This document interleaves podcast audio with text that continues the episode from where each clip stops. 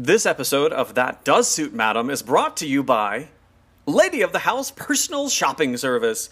Are you the wife of an MP who's right down the middle? Fancy a pre walked mink coat? Or maybe a handbag? Try their newest service. They'll select the whole outfit for you, like a day coat to go with your night gloves and tea time kerchief. Recommended by Maggie T of Westminster. All this at a snip of a round and about of 2,500 pounds. Mr. Brandon, are you free? I'm free. Ground floor, perfumery, stationery and laundry, wigs and haberdashery, kitchenware and furniture.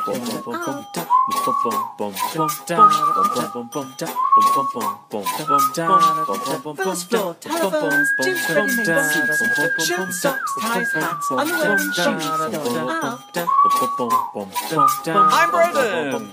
And I'm Jeff, and this is That Does Suit Madam, a podcast about Are You Being Served?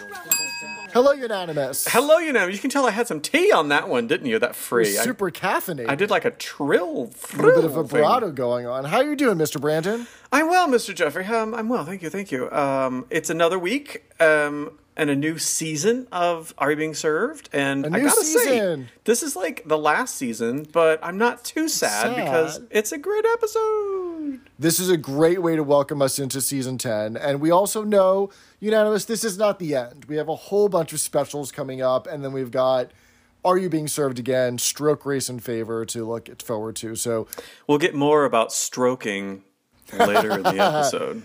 just a little bit. Hang on to your strokes. Yeah. We've heard a lot from our Facebook fans, haven't we, Mr. Brandon? Not only, yes, we have indeed, Mr. Jeffrey, but not only that, um, I'm not uh, slurping down the usual swill Earl Grey.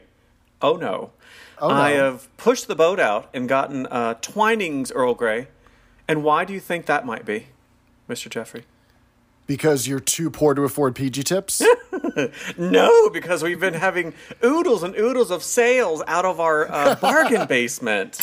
That's right. I'm free.threadless.com. Um, so thanks for everyone buying our loot.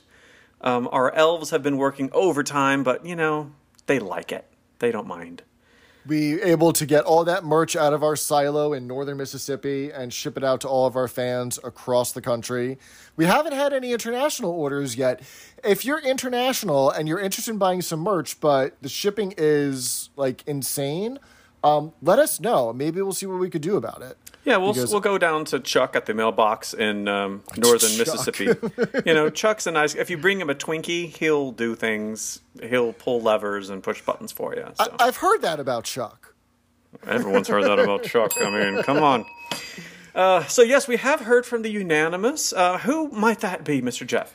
So we've got a bunch of new Facebook fans with Dallas, Jeanette, Martha, Michaela, Terry, Mark, Mr. Christopher from the Hold Up finally liked our Facebook page. Oh. Um, Annabelle, Edward, Victoria, Christina, and Stephanie, you've all done very well. Oh, you mean Mr. Christopher from the Hold Up episode, the special guest star from Madam Con? Yes. Oh, well, hello, Mr. Christopher. We missed you. How are you doing?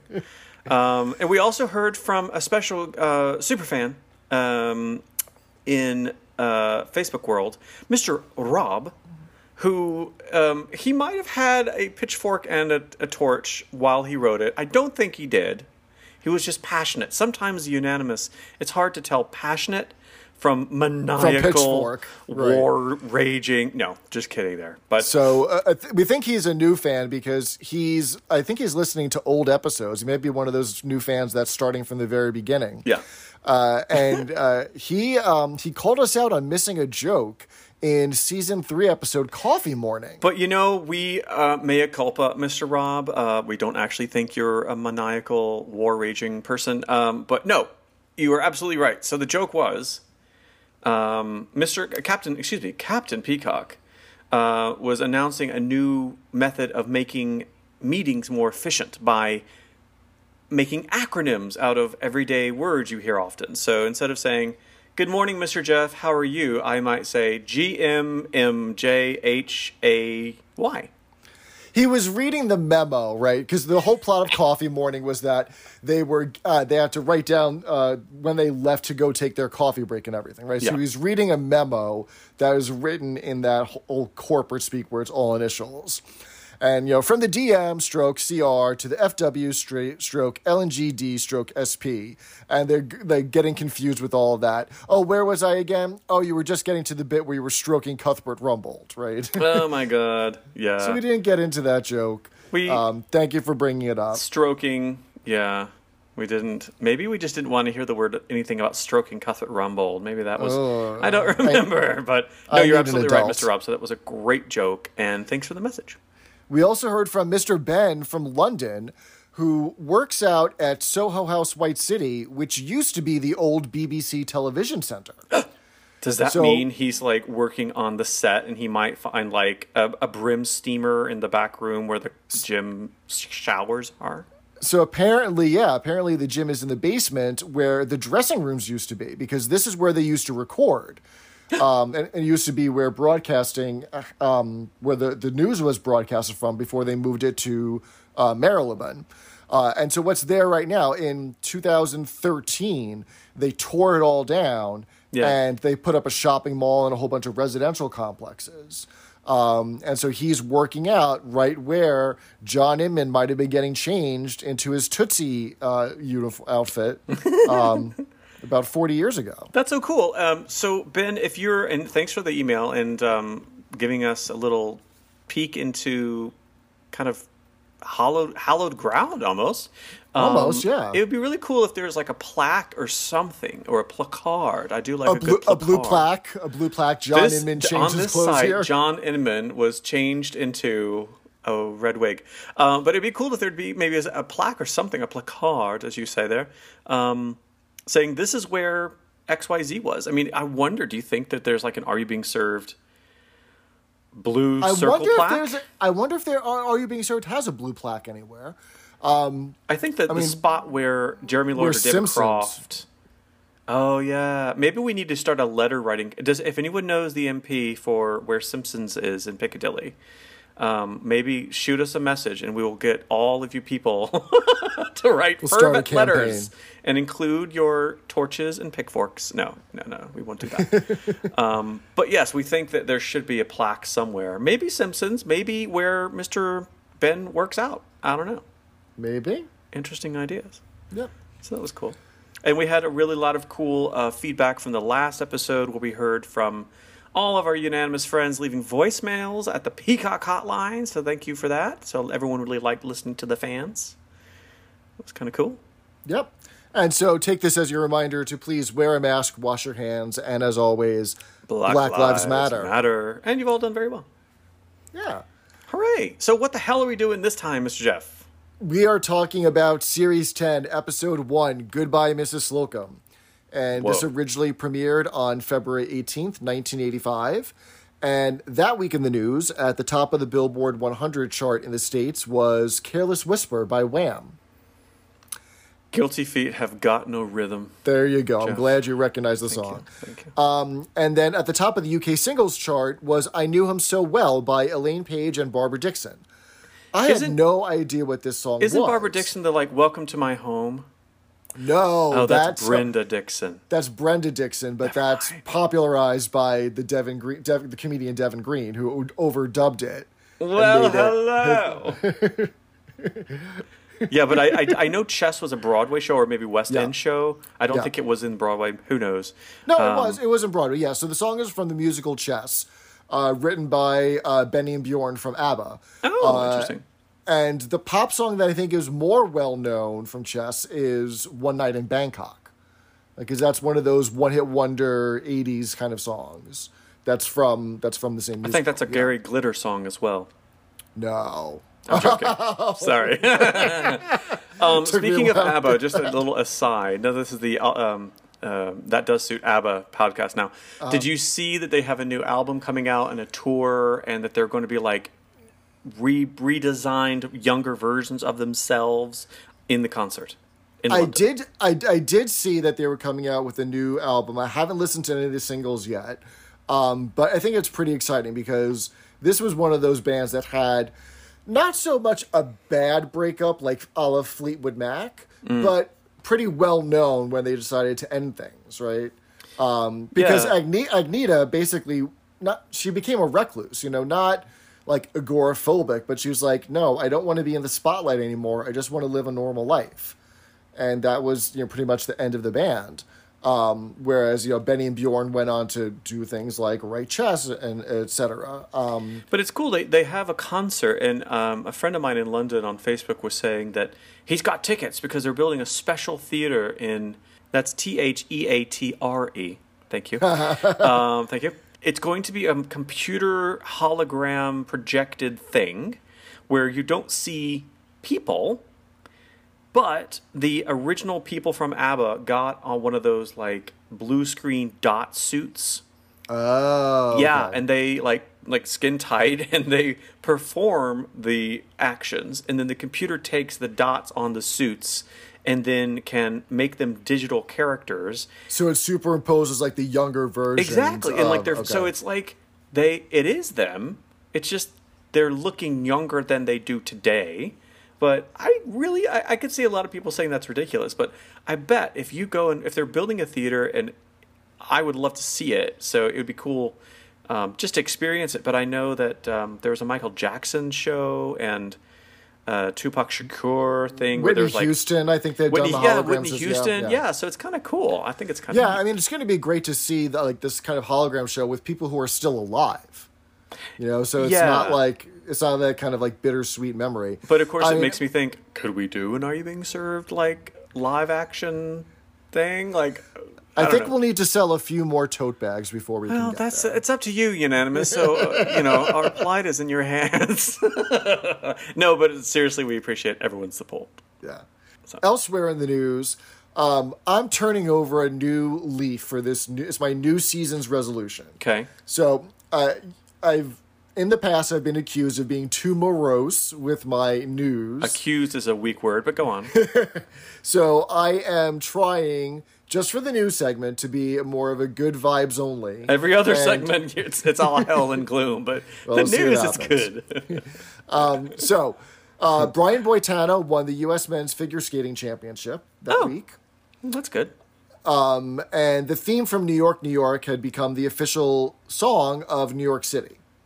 Okay. And while the Frank Sinatra version is probably the most well known of it, it was originally performed by Liza Minnelli for the film New York, New York. But she had three very memorable performances of it. And we're going to play a quick game of one of these things is not like the other. Okay, hold on. I have a question. So, Frank Sinatra is well known for the song, but you're saying Liza Minnelli did it first? Yes. I didn't know that. Oh, that's interesting. Because when you think Yeah. of that song, you instantly hear Frank Sinatra's voice, right? Yeah. Okay. So, so there's a game. I like it. So there's a game, right? Let's do it. It's one of the one of these things is not like the others. Okay. I And guess I'm the go- player because there's no one else on the podcast. You're the contestant. That's okay. right. Good. Okay. Good. And so we're going to talk about the three, um, the three famous performances where Liza Minnelli sang the theme from New York, New York live. Okay. And you have to tell me which one of these things is not like the other. I have okay. not peeked at the answer, but go on. Okay. So the first is the Statue of Liberty rededication in 1986. Okay. So that did happen. So she could have been there and sang it. Okay. Okay. The second is the first Mets baseball game after 9 11, the one where Mike Piazza hit the eighth inning home run and won the game over Atlanta. Oh, that's quite butch of you, Jeff. I'm very proud. Good Okay. for you. Okay. And the 1984 Los Angeles Olympics. Well, um, Los Angeles isn't the long lost neighborhood in Brooklyn I've never heard of. That's about, what. is it? That's exactly right. Like, why was she singing "New York, New York" at the L.A. Olympics? I just flew in from New York and I'm not even sure where I am anymore, but you're all a great crowd and we really appreciate you. That was my Liza. Maybe she didn't know where she was. Maybe that's quite possible. Or her handler. That's kind of weird. Yep. Okay, Uh, love, love, love some Liza. And then finally, that week in the news, the price of a U.S. postage stamp increased from 20 cents to 22 cents. Well, that's a negative, but okay, that's not too. If it was a buck forty, that would have been kind of a different thing. But I have no idea how much a postage stamp even costs now. Is it like 55 cents? oh, I have no idea. Right. What's a postage stamp? Is it like I don't know? Right, exactly. know? Oh God. Okay, so all right, 1980. Okay, we have to address the elephant in the room. 1985. Yes. last year.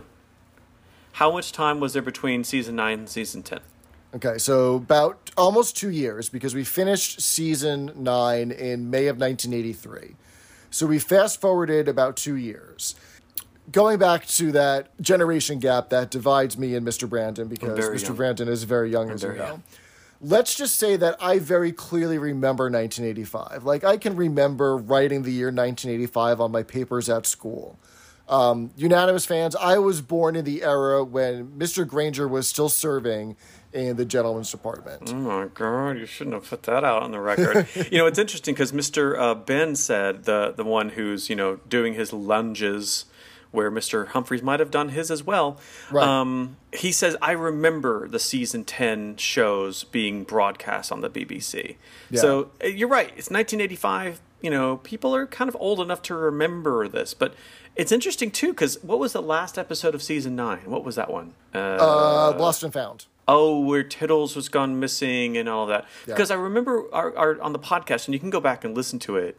Um, we were saying like everyone's like everyone's family and friends, and it's all together, and like the outside forces kind of what the team goes against, not in internal bickering. And now two years have gone by, so I guess in that two year span. They thought, you know, like we all have our own things going on, but someone must have gotten everyone together and said, "Hey guys, let's do it one more time." you know and it's going to be interesting to see season 10 to see do you feel like do we feel as the audience that somehow that's sort of emulating through their performance or the writing or something Yeah. you know like No. can they, can you tell at the beginning of the season that this is going to be their last and do they know it That's a really interesting thing to be on the lookout for. And I, I don't know if they necessarily did, but I think your idea of um, is the humor in the show going to be driven by co- internal conflict or external conflict between the, the, the ladies in the gentlemen's department or the you know the juniors and the seniors or, or the staff and management or whatever. well it was it was lost and found the episode i remember where we talked about how they talked about the word family and love and miss Brahm Yeah. said you know we love mrs slocombe and and yeah it was very sweet so i, I hope that continues with season 10 Yep. And we can see um, pretty immediately from the start that it does. Uh, we learned that Mrs. Slocombe has been off sick for two weeks, and they're there to welcome her back, and Mr. Humphries is getting her flowers to welcome her back, et ce- et cetera, right? But this time he doesn't say, "We propose these flowers," because Um, Right. last time he I got. accept. I accept. Yeah, he he he learned his lesson. Yeah. Um, the flowers are wilted because they um, he had to put them under his overcoat when he was coming in on the bus this morning. Um, because it happened to be the bus conductor's birthday, and he didn't want them to think that uh, they were from him, and that he was making some kind of grand overture. How does he know that it's his bus conductor's birthday? well, he's, Like- he's he's always he's never met a stranger, and he's always that's that's very Mr. Humphries. I think he's just friendly with everyone, yeah, if you know true. what I mean. That's true.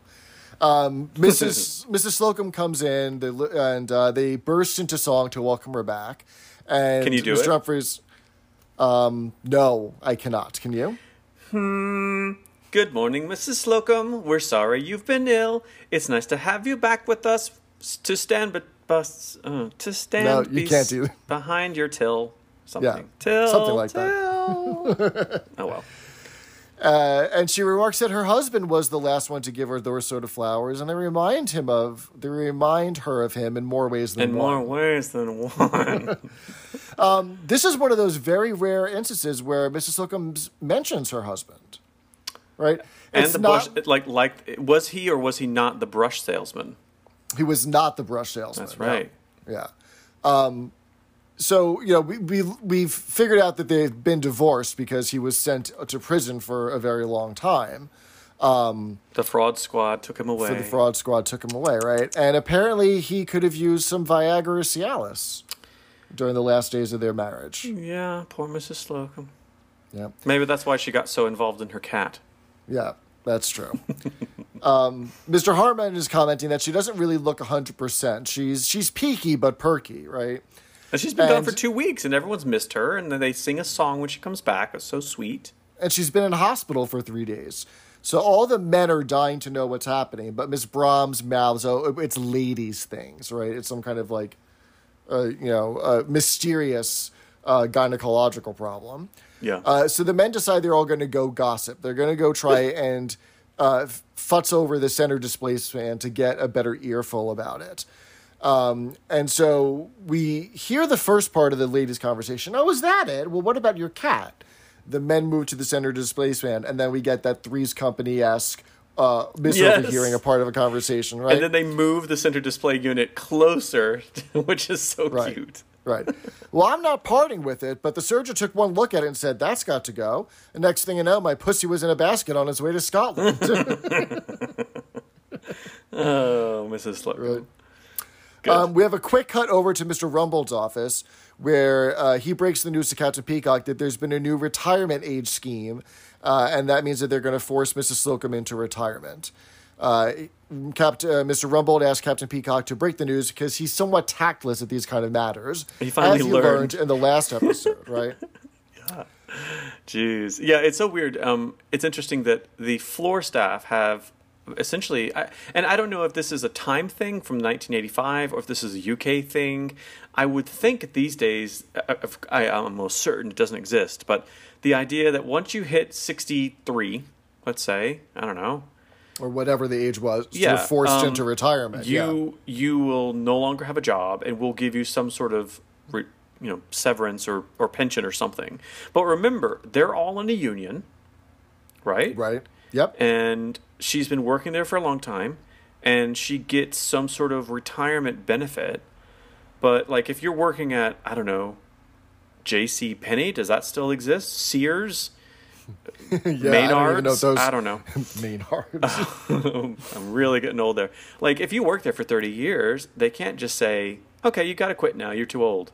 no. At least in Grace Brothers, they say, you know, you'll get a nice package and you'll get like a pension or something. But doesn't exist these days, does it? Yeah, that's that's probably a UK thing and probably also a 1985 thing. Yeah. You know, I don't think that that would have flown in the states in 1985 either, because when was the um, the Age Discrimination Act passed? Oh, God, I have where no it idea. it said that you know anyone over 40 is a protected class, and when you're laying people over 40 years old off, you have to take special precautions um, to make sure that there was no age discrimination. Like, like like you have to reveal the if you're doing a mass layoff and there's at least two people aged 40 in that group, you have to reveal the ages and the titles of everyone that's been laid off. Oh, interesting. I didn't know that. Huh. Well, I definitely know um, that age discrimination is definitely a thing in the world. Like, um, Oh, in- it's in still the a States. thing. You know, if you speak to someone who is over 40 or 50 or 60 even, um, and just say, like, you know, what is it like? And they'll share, like, oh, yeah, like, if I left this job, no one would hire me, you know.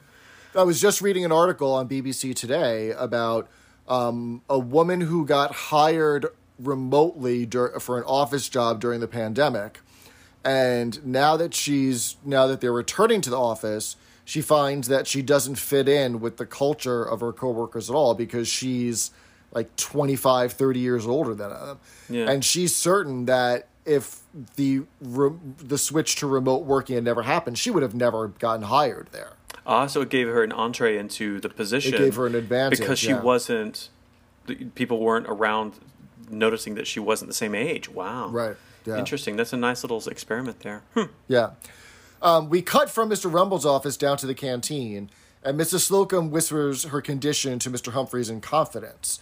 and he, he's surprised, like, well, I had that too when I was a teen. So it's, start, it's we're learning that it's not really a gynecological condition. Yeah, it was weird that she, that Brahms did that. Right? It's kind of Right. Well, it's maybe because what she heard. Maybe that's what Mrs. Axelby told her to like throw her off the, the scent. Yeah. Um, turns out that it's just an ingrown toenail. So, I mean, it's not really something like embarrassing. It's not like a boil on your bum. Yeah. well, it's not exactly like cute, I guess. Right, but like also, why would you take two weeks off for an ingrown toenail? Hell, You you've know, got the time. Do we think that? Do we think that Mrs. Slocombe was maybe milking it a little bit? I would. Yeah.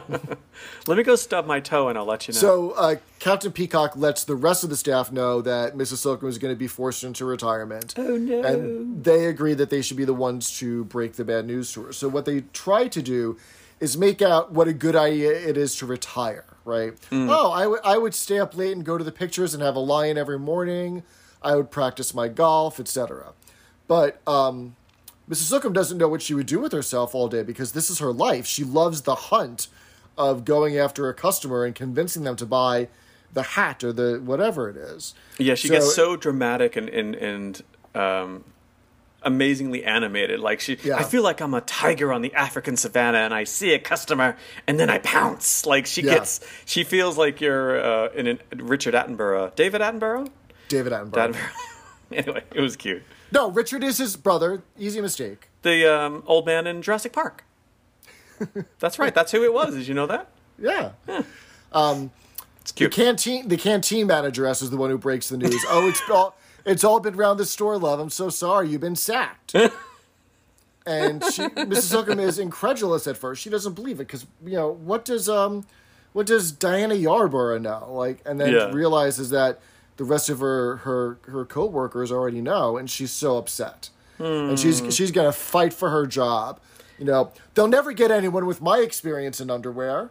and of course, it's it's so funny that like uh, the manageress breaks breaks the news, and then of course in the episode where Captain Peacock has a boil on his bum, it's Mr. Harman walks in and is like, "Hey everyone, hey hey Steven, how's the boil on your bum?" You know, Right. It's always someone who is seen as uh, one of the Outside. classes that has a little bit less class and less uh, deference. You know, like Yeah, someone who's a little bit more outside, right? Yeah, so funny.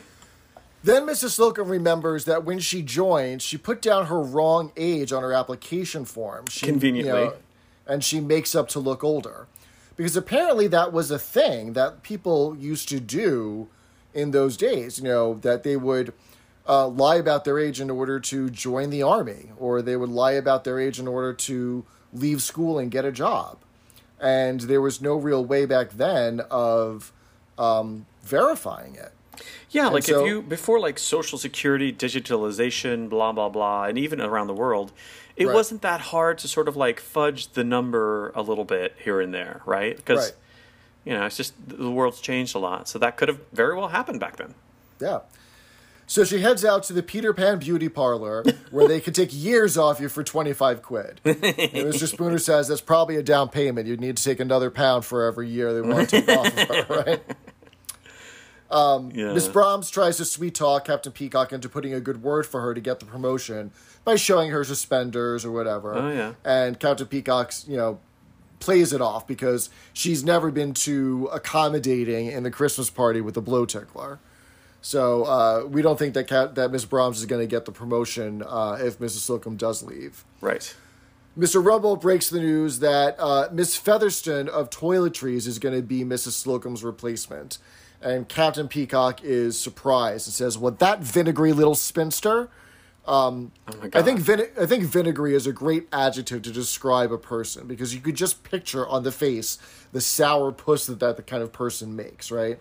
It's also interesting that they use the word spinster. Like, I don't think we've Yeah. heard that on the show before. And how just the idea of an older woman who, you know, I don't know, who's over 30, who isn't married is like such a horrible thing. And then therefore, you know, she deserves scorn for that, right? I mean, would Miss Brahms be considered a spinster because she's graying and she's not married either? Yeah. And, you know, this is 1985 and she's probably mid 40s by now, right? Something like maybe even Something like I don't know. But I noticed in this episode, this is 1985, and um, she's got like crow's feet, you know, because years have gone by. It's like 1971, she was a very young woman, and now this is uh, 15 years later or so. Well, 1972, so Oh, okay. um, Like 13 years 10, later. 12. Yeah. Yeah. people age, especially, you know, Yep. like we talked about in the very first episode when you, there's nothing to think about sunscreen and smoking. Everyone smoked, and I think she did. So, yeah, Spencer, that's a weird word. Yep. Do we think that Miss Featherston of Toiletries is related to Miss Featherston from the Littlehampton Landlady Association when uh, Mr. Grainger used to vacation out there? Oh my god, I don't remember that connection. Help me out. Mrs. Miss Featherston from the Law Law is going to get me barred if I don't keep my reservation. Remember? They all had to go on holiday together. What's the la la? The the Littlehampton Landlady Association. oh my god. I know that's a deep cut, right? Whoa, L.A. Littlehampton Landlady Association? La la. we should come up with a stupid acronym for the show. So if you have any uh, stupid acronym ideas, unanimous, let us know. Yeah. Mr. Slocombe comes back from the beauty salon wearing a blonde fall, a black and white leopard print dress with pink frills, and pink cowboy boots. She says it's the Dolly Parton look. They call this one the 9 to 5. I think you're running out of time there, dear. Yeah. she has this very, uh, what's the word? Ubiquitous? I, I don't, I don't know, but something. It's a very something wig. And I love how sassy, like you can tell, like she kind of has her arms up with her wrists flared, like she almost like she does when she pretends to be a little girl. Right. She's trying to play younger, but it just it's not looking. Like I think she would have been better going to the Way Out American boutique and picking something there. She looked younger in that episode when she was at the Way Out Boutique, I think. Yeah. I But agree. It, of course, it was Dolly Parton was rocking the world at that time, so That's true. she was just throwing true. around all the young phrases that she knew. I think. Yeah. So she's been up to personnel to correct her age, but then Mr. Rumbold realizes that she's been given some raises in salary over the years due to her age, and um, you know if those shouldn't have been paid out, then she realizes, oh, I'm going to make out worse than that. She says, "Oh, I didn't think of that." yeah. Um, again, this is a very European thing that just does not happen here in America, where you get automatically a raise based on whatever age group you're in. Mm. You know, I know that that's very common in Europe. That that's you know you're either granted additional money or like additional vacation time based on your age. yeah, I mean, the, the idea of, I mean, that would almost. I mean, anti-discrimination comes to mind, and you're if you're giving money to someone because of their age, then that's sort of discriminating against people who aren't at that age. Right. But yeah, it's it's really tricky. It's just a different mindset, I guess. Yeah, it's true. So Mr. Rumbold says that the decision to uh, make her retire is final, and uh, but as a gesture, you could stay to the end of the week. And she says, predictably, "Well, may I make a gesture as well?" And gives the two finger salute with the raspberry. Oh my gosh, quite the scandal. Uh, well, all of this scandalization has got me parched, and um, my high quality Twinings Great Earl Grey has. Um, I could be Mrs. Slocombe and say, There seems to be a problem with my glass. It's empty. Waiter. Uh, well, why don't we head on down to the canteen for a tea break and get it refilled? Okay, we'll be right back. Hello, Unanimous. This is Mr. Brandon. And this is Mr. Jeff. Did you wake up this morning and think, how could I support my favorite podcast while also letting the world know that I'm a proud member of the Unanimous? Does your morning coffee vessel leave you feeling neither one way nor the other? Perhaps your smartphone cover fails to confirm your charm, personality, vitality, and youth. Worry no more.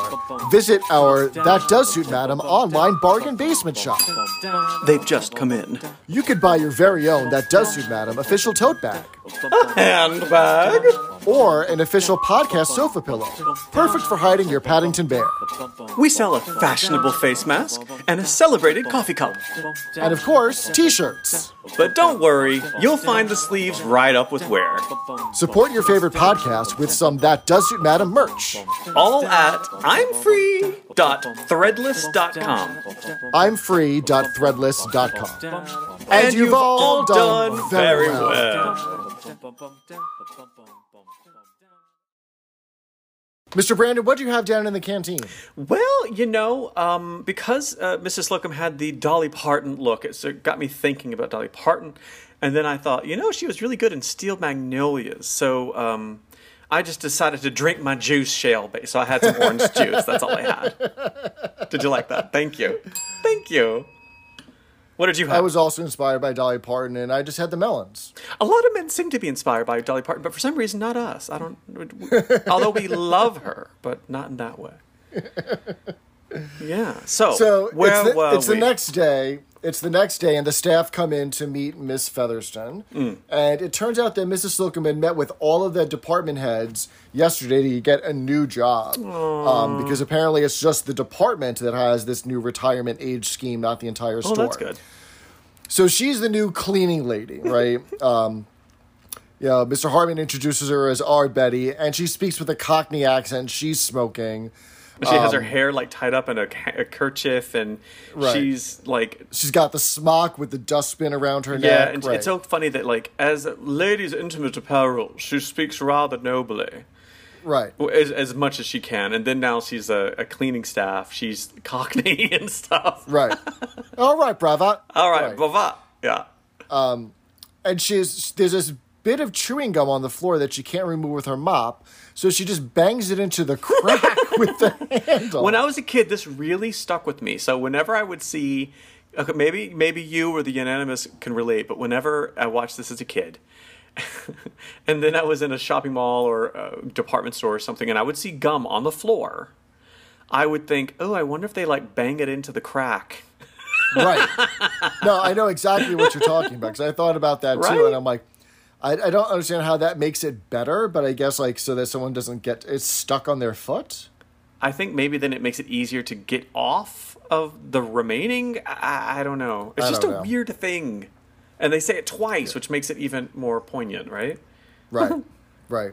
Mr. Rumbold thinks that it's unfitting that someone of Mrs. Slocombe's age, who's been forced to retire from selling underwear, is you know mopping around. So she he tries to find her a desk job somewhere in the store. But in the meantime, Miss Featherston arrives, um, and she's played by Joanna Dunham, who's better known for Vandervalk, which was a uh, British police procedural set in Amsterdam that was around in the 80s. So she would have been. Is that a British show or a Dutch show? It's a British show. British show. So, um, is the right term Dutch, or do do people not get called Dutch? No, Dutch is, yeah, there's no. I didn't want to get a nasty right voicemail from Henrika. um, no, um, hi Henrika. Um, yeah, so it was a British TV so, show. So people would have known who this woman was, right? They would have known who she. Well, Vandervalk was after that. Oh, I see. Okay. They would have known her from like other things and around. Okay. But she was Vandervalk was around for like three or four seasons. I think. Oh, interesting. So, yeah. Um, the rest of the staff give her a very cold welcome. They're not happy that she's here. And while Miss Featherston is signing in, she directs Miss Brahms to take her coat and holds it out behind her. If you don't take it by the count of three, I shall make life very difficult for you. Right. Right. You know, she's very um, persnickety and she is in charge and she wants everyone to know and she's it. very um she's behaving very rudely and Mm-hmm. with a great air of superiority which of course happens in grace brothers and uh, you know a lot of the humor comes around from that and it's funny because no one in the shop is really superior to anyone else. But within that environment it feels like it, that's very important because that's all the people have. Yeah. but she's a different cut.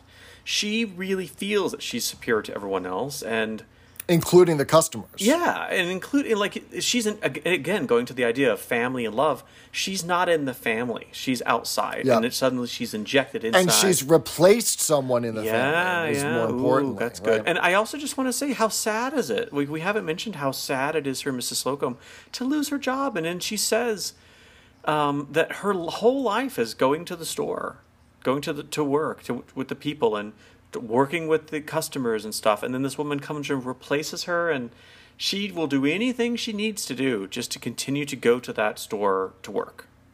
Well, know? apparently, we'll, we'll find out a little bit long that Miss Featherston did anything she could to get this job because she got referred by her friend who is the head of accounts. Oh, And Mr. Rumbold is sucking up to the head of accounts because they're the people that decide the salary rises for upper management. right? Um, so anyway, Miss Miss Featherston drops her fur coat on the floor. It lands in Mrs. Slocombe mop bucket, who like pounds it into the dirty water. That's all right. If you got any other rubbish, put it in my chuck bin, in the love. bin, Right. yeah, and she runs away. Yeah. Right. um, she goes to complain to Mr. Rumbold, and then we find Mrs. Slocombe in her second job washing windows with her with Again, her regular hair. By the way, I should I should add. with her regular hair, but the entire outfit with the overalls and the tiniest sponge ever to wash windows with. Right. What they had on the BBC lot there, the, Right. the floor. Yeah. We get her speaking with a Cockney accent and smoking a cigarette. and then at the end she says, her- "All right, boys, I'm done with the top floor, whatever." And then Yeah. she kind of goodbye, and Lower- she kind of does a regal wave as she slowly pulled away out of scene. Right. So cute. lower, lower him down, Henry. Yeah. Goodbye. Goodbye. Right, exactly. um, back on the floor, we've got a customer trying on a hat, and we see how Miss Featherston treats the customers. Hmm. Well, I don't sell hats that I don't like, Ooh. right? and we we we're, we start to get um, we think we're going to get like a little bit of a hint of our namesake, where she's going to tell the woman that the cut this hat suits her, but she ends up suggesting that the hat the customer had come in with Well, she says, "Oh, that does suit Madam, I think." later. Later, later. Oh, okay, to, I'm- I'm to- jumping to, the the, to the other customer that comes Got in, it, yeah. right? Miss Featherston gets um, frustrated. She says, "Aggravating woman," and pushes all the hats on the floor. Miss Brahms, pick those up at once. This is a funny scene. not not even a please because it's yeah, but she made the mess and now she's forcing Miss Brahms to clean it up. Yeah. As she goes to clean it up, Miss uh, Captain Peacock asks her to uh, fix the center display unit. Right. So we get a little bit of a rabbit season, duck season moment where they're both pulling her into each direction. And finally, Captain Peacock says, "May I remind you that you know I'm in charge of this floor." Uh, Miss Phyllis says, "Well, I've got a very good senior friend who would want to know how she's getting on." So this is her first hint that she's connected, right? And Captain Peacock says, "Well, I'll tell him that you're doing your very best." right? Well, it's a very interesting. I always have this theory, and let me know what you think. People behave the way in which they are permitted to behave, Yes. right? I mean, is that not a true statement? So if you go to a restaurant and there's, um, well, it's interesting to say that now with COVID because if you fly on an airplane or you go into a restaurant, people have to make it extremely clear that if you go into a restaurant or whatever, you have to wear a mask except when you sit down and when you leave the table, you have to put your mask back on or whatever. Um, it- it's it, I was going to say that if there are unruly customers in a restaurant or a, a situation in the world, and that person is acting very badly, that's because no one's ever said, if you don't stop, you're not getting served, or something like that. Because if that were to happen, then they would stop, right? but Right. you can't do that these days because now you'll have like a boycott of your restaurant because of anti vaxxers and all that bullshit. Well, I just wonder how Mrs. Cumlosey ever tolerated the way that Mr. Miss Featherston was behaving towards That's customers. right, because they were colleagues. Although I think Mrs. Cumlosey was was let go, right? She was she Very was let go recently, but but I'm guessing that Miss Cum, Mrs. Cumlosey was Miss Featherston's boss at one point. Ooh, the plot thickens. But then again, if we think about how Mrs. Cumlosey called Miss Slocombe a silly old bitch, then maybe that's where she learned it from. Maybe it's just something about working with talcum powder all day long that makes people really mean. That's Yeah. probably it. Um. Do we do we have to explain for the 25% of our listeners who did not grow up on Saturday morning cartoons in the states what I meant by rabbit season and duck Yes. season? Okay, go for it. Oh my god. Um shit. Uh okay, Bugs Bunny, who by the way, if you're an adult and you haven't watched Bugs Bunny in like 30 years, go and watch him now because it's so much more funny as an adult, I think. So that's my PSA. I think there's an episode of Bugs Bunny where he's saying it's duck season, not rabbit season, because the hunter was coming get, coming to get him, and he had to say, "Uh, uh, uh, you can't hunt, hunt rabbits because it's duck season." So he- the, the the hunter um, Elmer Fudd says, "No, no, no, it's rabbit season," and then Bug says, "No, it's duck season." So they go back and forth, back and forth, and it's, they're like tearing down a sign on a signs, right, tree, yeah. and for some reason there's like fifty signs of varying types back and back. Alternating. and there's all there's like 50 alternating posters. Duck season rabbit season duck season. For some reason they just keep pulling them off did i do a good job does that make sense Yeah. to the dutch people and I think so because I think that everyone's heard of. I think all you need to say was like Bugs Bunny, Elmer Fudd, and they would have p- figured it out. now that's a good question is there a bugs bunny podcast Is there? A, there- there's got to be a Looney Tunes podcast because isn't there a reboot? Didn't they reboot it? And now it might not be Saturday morning cartoons, but maybe it's like on Cartoon Network or something. you know who's really funny just for a freebie is witch hazel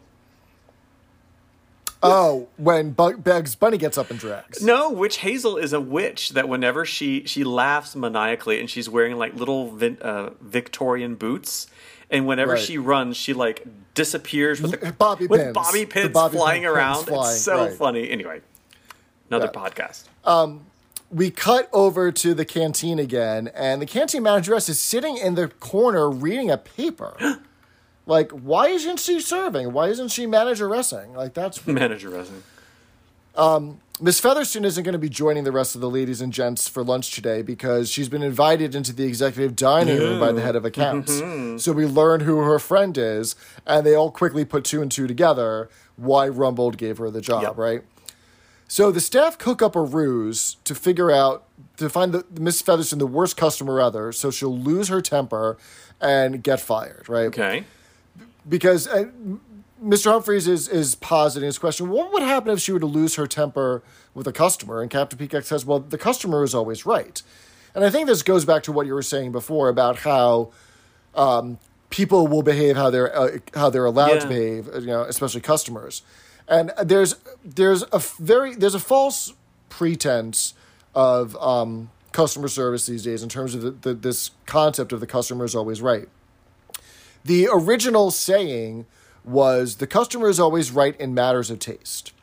And that was with respect to when you would when you'd go to a, sh- a shop and people would have to serve you and like bring you the clothes or you'd go to a restaurant and order the food you want to be cooked in they could recommend to you a matching outfit, like what top would look good with what skirt, or what wine to pair with that steak. But if the customer wanted to choose something else, I'm going to have red wine with my fish. I'm going to have a striped top with that plaid um, skirt. You let the customer buy what they want, right? You don't you don't interfere and say no, that doesn't go. You can't have it. If the customer wants it and wants to pay for it, let them buy it. Not let the customer do whatever they want. So it's interesting you say that because just recently I've um, I've found that the idea of American customer service, and when I was in the UK, you know, I would call customer service, and you know, everyone was pleasant and nice and stuff. But I've heard from my international friends that they tell me that the idea of American customer service is, um, oh, you know what? Hey, my cell phone's not working. Um, and the person will say, "Oh my God, I'm so sorry." Well, that's really terrible. Let me do all that I can to, to fix it. You know what? I'm going to give you 10% off for t- for tomorrow. I'm so sorry. Right. Like take it personally. But then I've spoken to customer service uh, in Canada and a couple of other places, and I don't want to say they were rude. They weren't rude. They were pleasant. But the idea of, oh my God, I'm so sorry. I, I really apologize. Like, let me see what I can do and bend over backwards. Of course, they might not be. They might just be saying that. But it's important for like the American customer service experience. Of course, I've Right. kind of worked in this field a little bit to really Right. empathize and make them feel like because you're representing the company, blah blah blah. But there's also this idea that that seems to be kind of a uniquely American thing, and I'm speaking very generally here, of course. But have you ever noticed that? Because you're you're a worldly man, Mr. Jeff. Well, that's probably because in other countries, when something is genuinely wrong and you complain, it gets fixed the first time. Hmm. Whereas I feel in the States, there is, it doesn't automatically get fixed the first time. Sometimes it's not the right, you're not speaking to the right person who has the ability to fix it. And you have to speak to five tiers of customer service to get hmm, to the right person to fix it. Or, or or whatever reason, and that's why they there's this this culture of how do we retain the customer right? How do we go about making sure that we building this relationship between the brand and the customer that they want to stay with us that they're not going to go choose someone else Because if they have a problem, they have to go through it five different ways to get a resolution. right. Like if you think of like there is one there is one telecommunications company that is very well known here in the states I like how you're being vague to protect the innocent. Yeah. Um, and they, while they have the superior product in terms of um, connectivity, um, they are notoriously most expensive and they are notoriously bad at their customer service. The brand speaks for itself, is the way that they try to put it. And, uh, you know, they don't say it in so many words, but that's their approach to it. Hmm. Is, you know, let the product speak for itself. Interesting. Yep. Yeah, the idea of the customer is always right. Yeah. Sorry, Karen, you're not always right. That's all I'm going to say. Yeah. Uh, Mr. Rumbold can't get a seat in the executive dining room today uh, because his chair is being occupied by someone, a guest of the member of accounts. Mm-hmm. So he's eating in the canteen, and then we see Betty in her third job of the day. Aw. But this is really cute because she comes out and she's like wearing her nasty penny, I would call it. Yep. and uh, it's got stains all over it. And then she's speaking. she's speaking in And an Italian accent. Right. Smoking a cigarette again while she's serving the food or cooking the food. Uh, no steak. I cannot recommend the root rhubarb, and the toad has jumped out of the hole. The toad has jumped out of the hole. Um, she is wearing a chef's toque, uh, and much like her supervisory frills, the height and the number of pleats in the hat represent the seniority in the kitchen. Ah, so a toque is the chef hat, I guess. Is the chef's hat? Yeah, Ah, so did she have seniority or no? She did have seniority because she was wearing a very high hat that had very many pleats. Hmm, okay. It was very interesting, right? So if she wasn't asked So- to cut some off, then that's good. Right. so we get back to the floor, and Humphries comes back in drag. Um, I said that he looked like Faye Dunaway as Joan Crawford, and you said that he looked like Tootsie, and I think that you're right. I think he looks more like Tootsie than he does um, Yeah, I mean, if you've but- seen so Tootsie is if you've not seen it, it's a movie from like I don't know, 1983, something like that, 84. around around this time, yeah, and uh, so it would have been contemporary, and it's Dustin Hoffman can't get a can't get work as an actor, so it becomes Right. an actress and dresses in drag to become an act, and somehow like I think she like I'll use she for her for her pronoun somehow works in like a, a TV station and becomes like a news reporter or something. So like kind of out there in the world and everyone sees her. And then of course the funny Yeah. thing is like, well, I'm actually a man and what do you do And like you're with a woman and she's sexy and you, he's attracted to her, but she's actually dressed up as a woman. One of those silly kind of gender things that, you Right. know. Um, but it's funny because back in the 80s, if you remember, women would have quite short permed hair. Mm-hmm. And, you know, sometimes people would have quite red hair.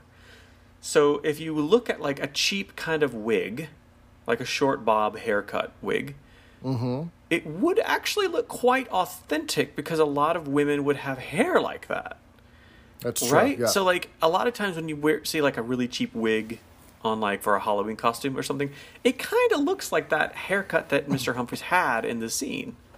Uh, and also, that's kind of the haircut that Tootsie had because that was kind of de rigueur, if you will, oh, that's just a façon parler. just a façon de um, parler.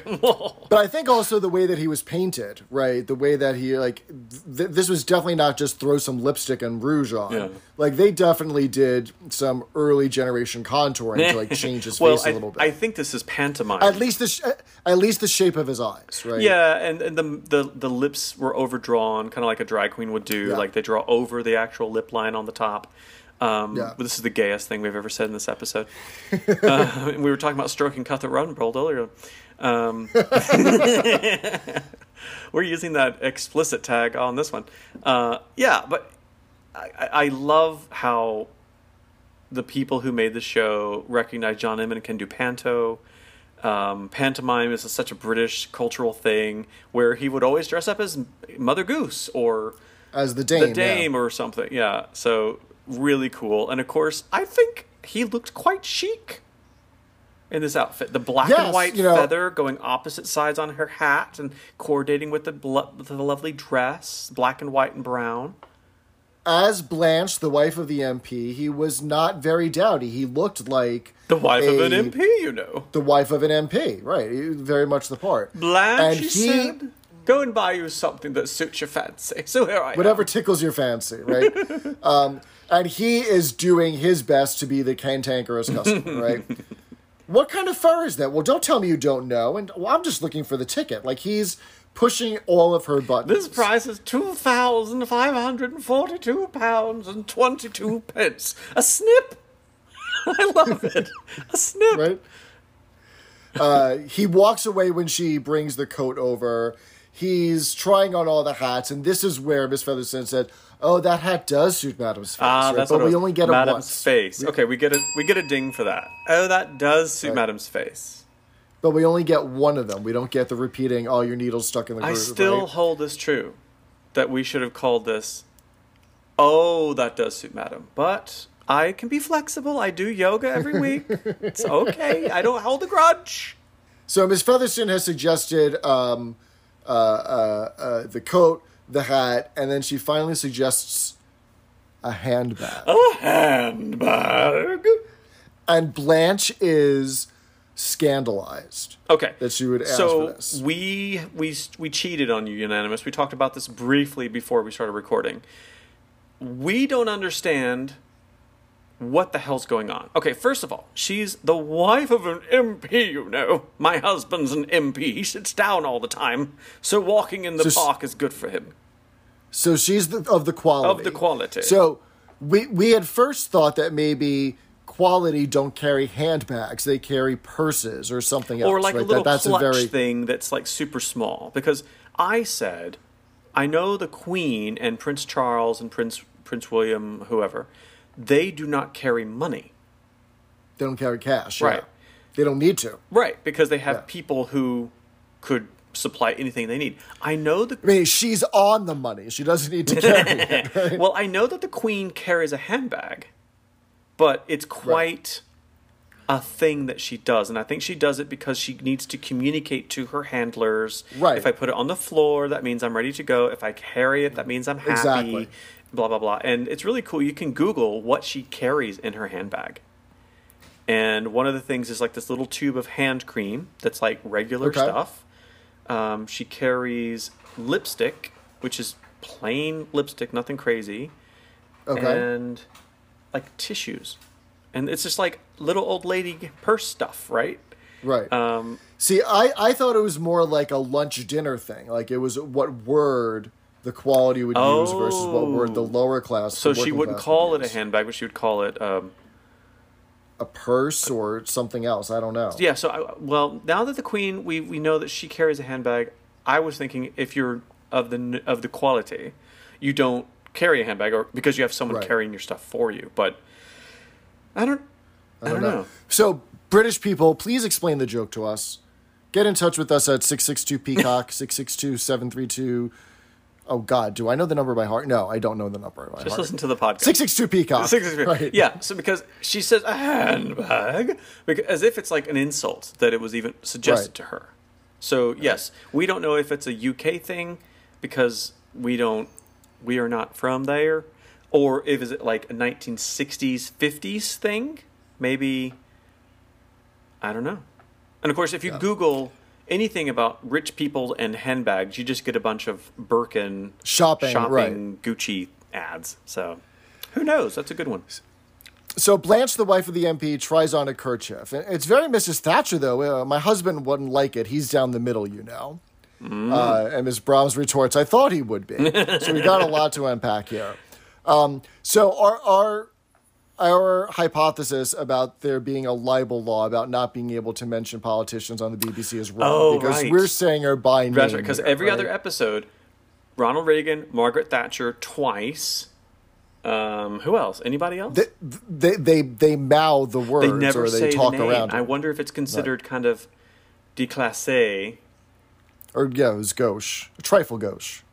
to to say because I remember in the episode where they all go to 10 Downing Street to like put their case to the floor about something, which is crazy. Right, which is like two or three episodes Yeah, ago. um, they didn't say his name, but they refer to him as he. He said, "Oh, uh, Mrs. Mrs. Slocombe, you spoke to him, and he's very happy."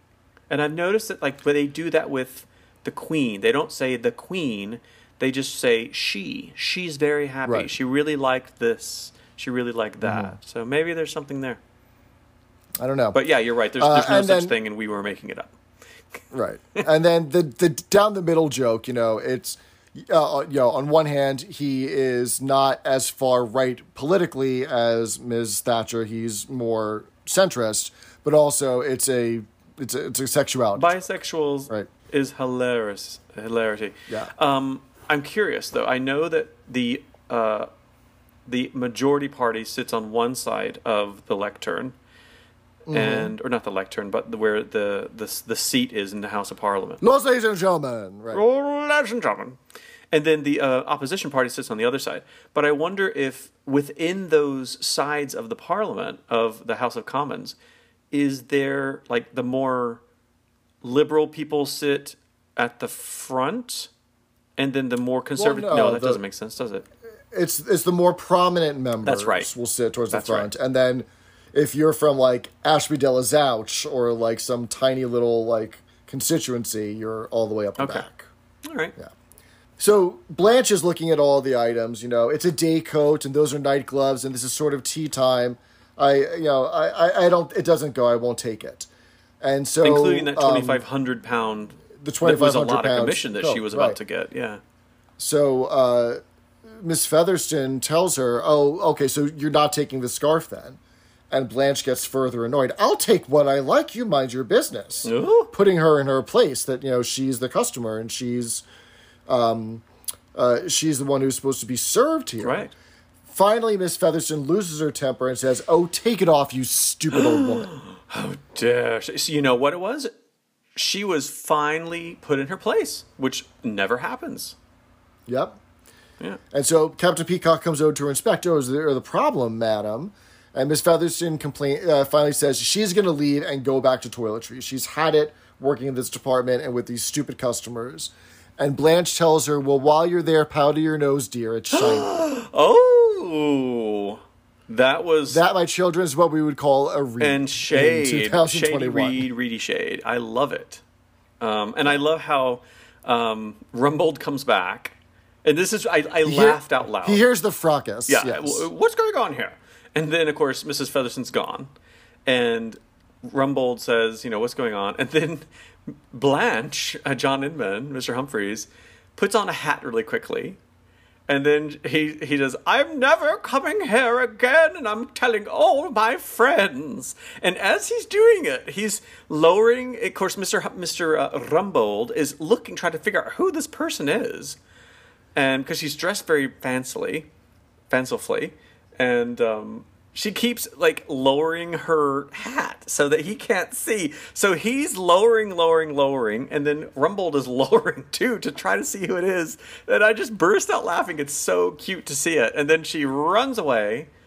For some reason, hikes hikes up, up. hikes up her skirts just to reveal the directoire knickers. Right, Right, and of course, clear. I have a theory. And of course, what's so cute is that Mr. Humphries slash Blanche dashes up the stairs, and he does this thing where if you want to make fun of a man who's dressed in women's clothing, make them walk like an ogre, like right, not a Well- woman or man, but just like really wide stance, and that's what he does as he dashes darts up the stairs. He has a really wide. But here's the thing. That's also how Mrs. Slocombe goes up the stairs. which makes it funny, I think. But you're, you're right. But it's interesting. What would what would be funnier, I think, is if he was wearing like jockey shorts, oh instead of or white, direct- white fronts instead of direct directoire knickers. or it says "back off" on the butt, like from the first couple something, episodes. Yeah. the novelty knickers. so the whole reason that Rumbold came out to the floor in the first place is there's been a change to the retirement scheme. It also includes um, middle management and upper Oh, no. management. So now they're both in the scheme. Rumbold says we've got to cut off the rot where it starts. I'm going to say that Mrs. Slocombe is indispensable and get her job back. So the staff are cheering. It, it, it worked. Not only did we get rid of Miss Featherston, but now we've got our Miss Slocombe back. So the next day, she comes back and they sing her another version of the song. Do you, can you sing it for us? Oh boy, put me on the spot, people. Um, I don't know it, I, but it was it's very similar to the to the original song. Good morning, Mrs. Slocombe. Something, something, ack. Uh, da da da da da da. And then Mr. Harman says, and now we've got you back. Okay, Right. But sweet. I think people Um, should sing at their coworkers more often. Uh, Cuthbert and Stephen have not been so lucky because now Mr. Rumbold is a lift operator and Captain Peacock is a cleaner. And then he walks down, and of course, we have to have that silly joke again, which confounded me. Maybe you, and maybe you, unanimous. Bang the gum in the crack. Um, Yeah, like oh, there's some. You forgot some gum, and then he's trying to clean it, and then Mrs. Slocombe, who is now well versed in the art, um, you have to bang it in the crack with your with your handle, love, and he does, and that's the end. and that's the And I love how Captain Peacock is wearing the quintessential um, 1970s British like workman's outfit, a right. full He's suit, got he's got right? the full the full suit, and then he's got the overcoat on top of that with the um, golf cap. Yeah, and uh, I I don't think work folks have to wear. I think these days everyone who's like working has like one of those iridescent vests.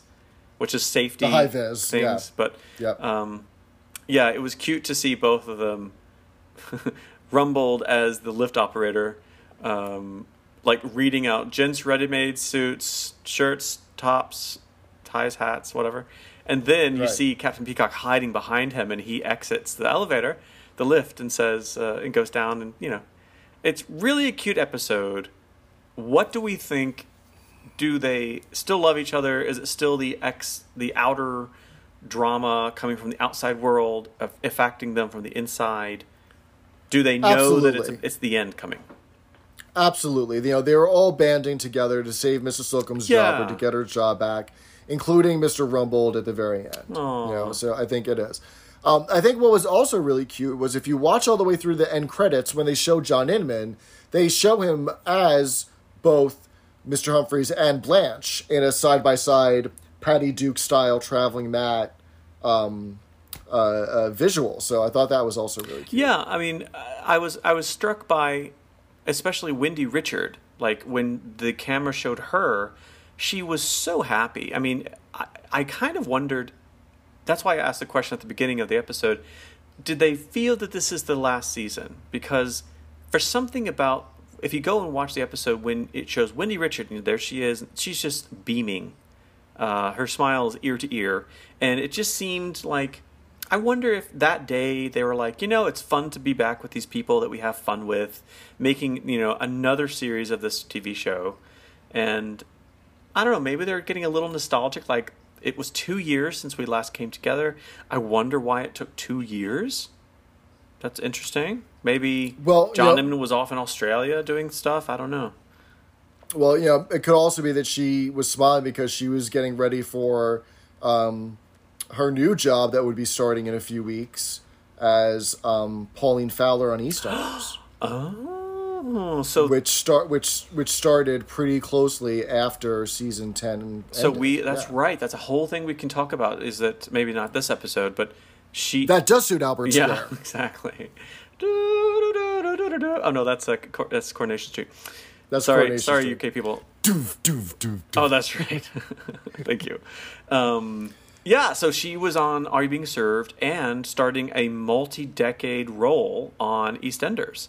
So I think most people would probably well, ask the question 30 years ago, 40 years ago. People were like, oh yeah, she's Miss Brahms from Are You Being Served? But these days, Pauline yeah, Fowler. I think especially That's these what I know days, people are like, oh, that's Pauline Fowler from EastEnders. So Well, she she she was in the very first scene um, of of EastEnders. Like the, the whole the um, one of the opening story arcs is that she's a forty year old woman with two children who are I think they were teenagers, Wow. and she finds out that she's pregnant later in life.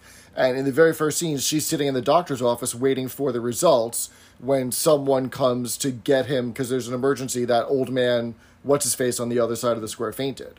So she was one of the very first story arcs about this 40 year old woman getting pregnant and giving birth and raising a small child later on in That's awesome. Uh, I had no idea Yeah. that the two shows overlapped like that. Huh. Well, we'll have to maybe discuss that a little bit further, maybe next episode. But I mean, this is kind of a cool uh, first episode of season ten. Like, how there's like what six episodes left, right? There's not a lot. Not not very many, no, not so much. Uh, Mr. Brandon, what are we talking about next week? Probably how you're being served, but more specifically, um, grounds for divorce, where Mrs. Peacock suspects again that Captain Peacock is cheating. It's sort of like, Oh, okay, we got to do something, folks. You know, we gotta we got, we got the gang back together. Uh, let's have a cheating episode about Captain Peacock. We've only had a couple of those already, Right. right? But I, I think we've got to go through all of the hits one last time. Yeah, like it's it's their what's the thing when you hit a home run and you run around the bases really slowly and then you do another l- loop around. What's that called? Victory, victory lap. lap. Yeah, this is season ten is their victory lap. Um, I hope I hear uh, Mr. Humphrey saying "I'm free" a lot. Um, I hope Mrs. Slocombe gets drunk a lot more. Um, yeah, we're coming down to the end, and I we talked about it before, and I think it'd be kind of fun to mention here. Um, at the end of the series, at the end of the last episode, where we hear "Chanson d'amour," Rat-a-tat-tat. I think that should be a rule. Anytime we say that, we have to say rat-a-tat. Oh, absolutely. but Oh, come on. but I think it'd be really cool because we've we've spoken to so many cool, awesome. Uh, I sound very American.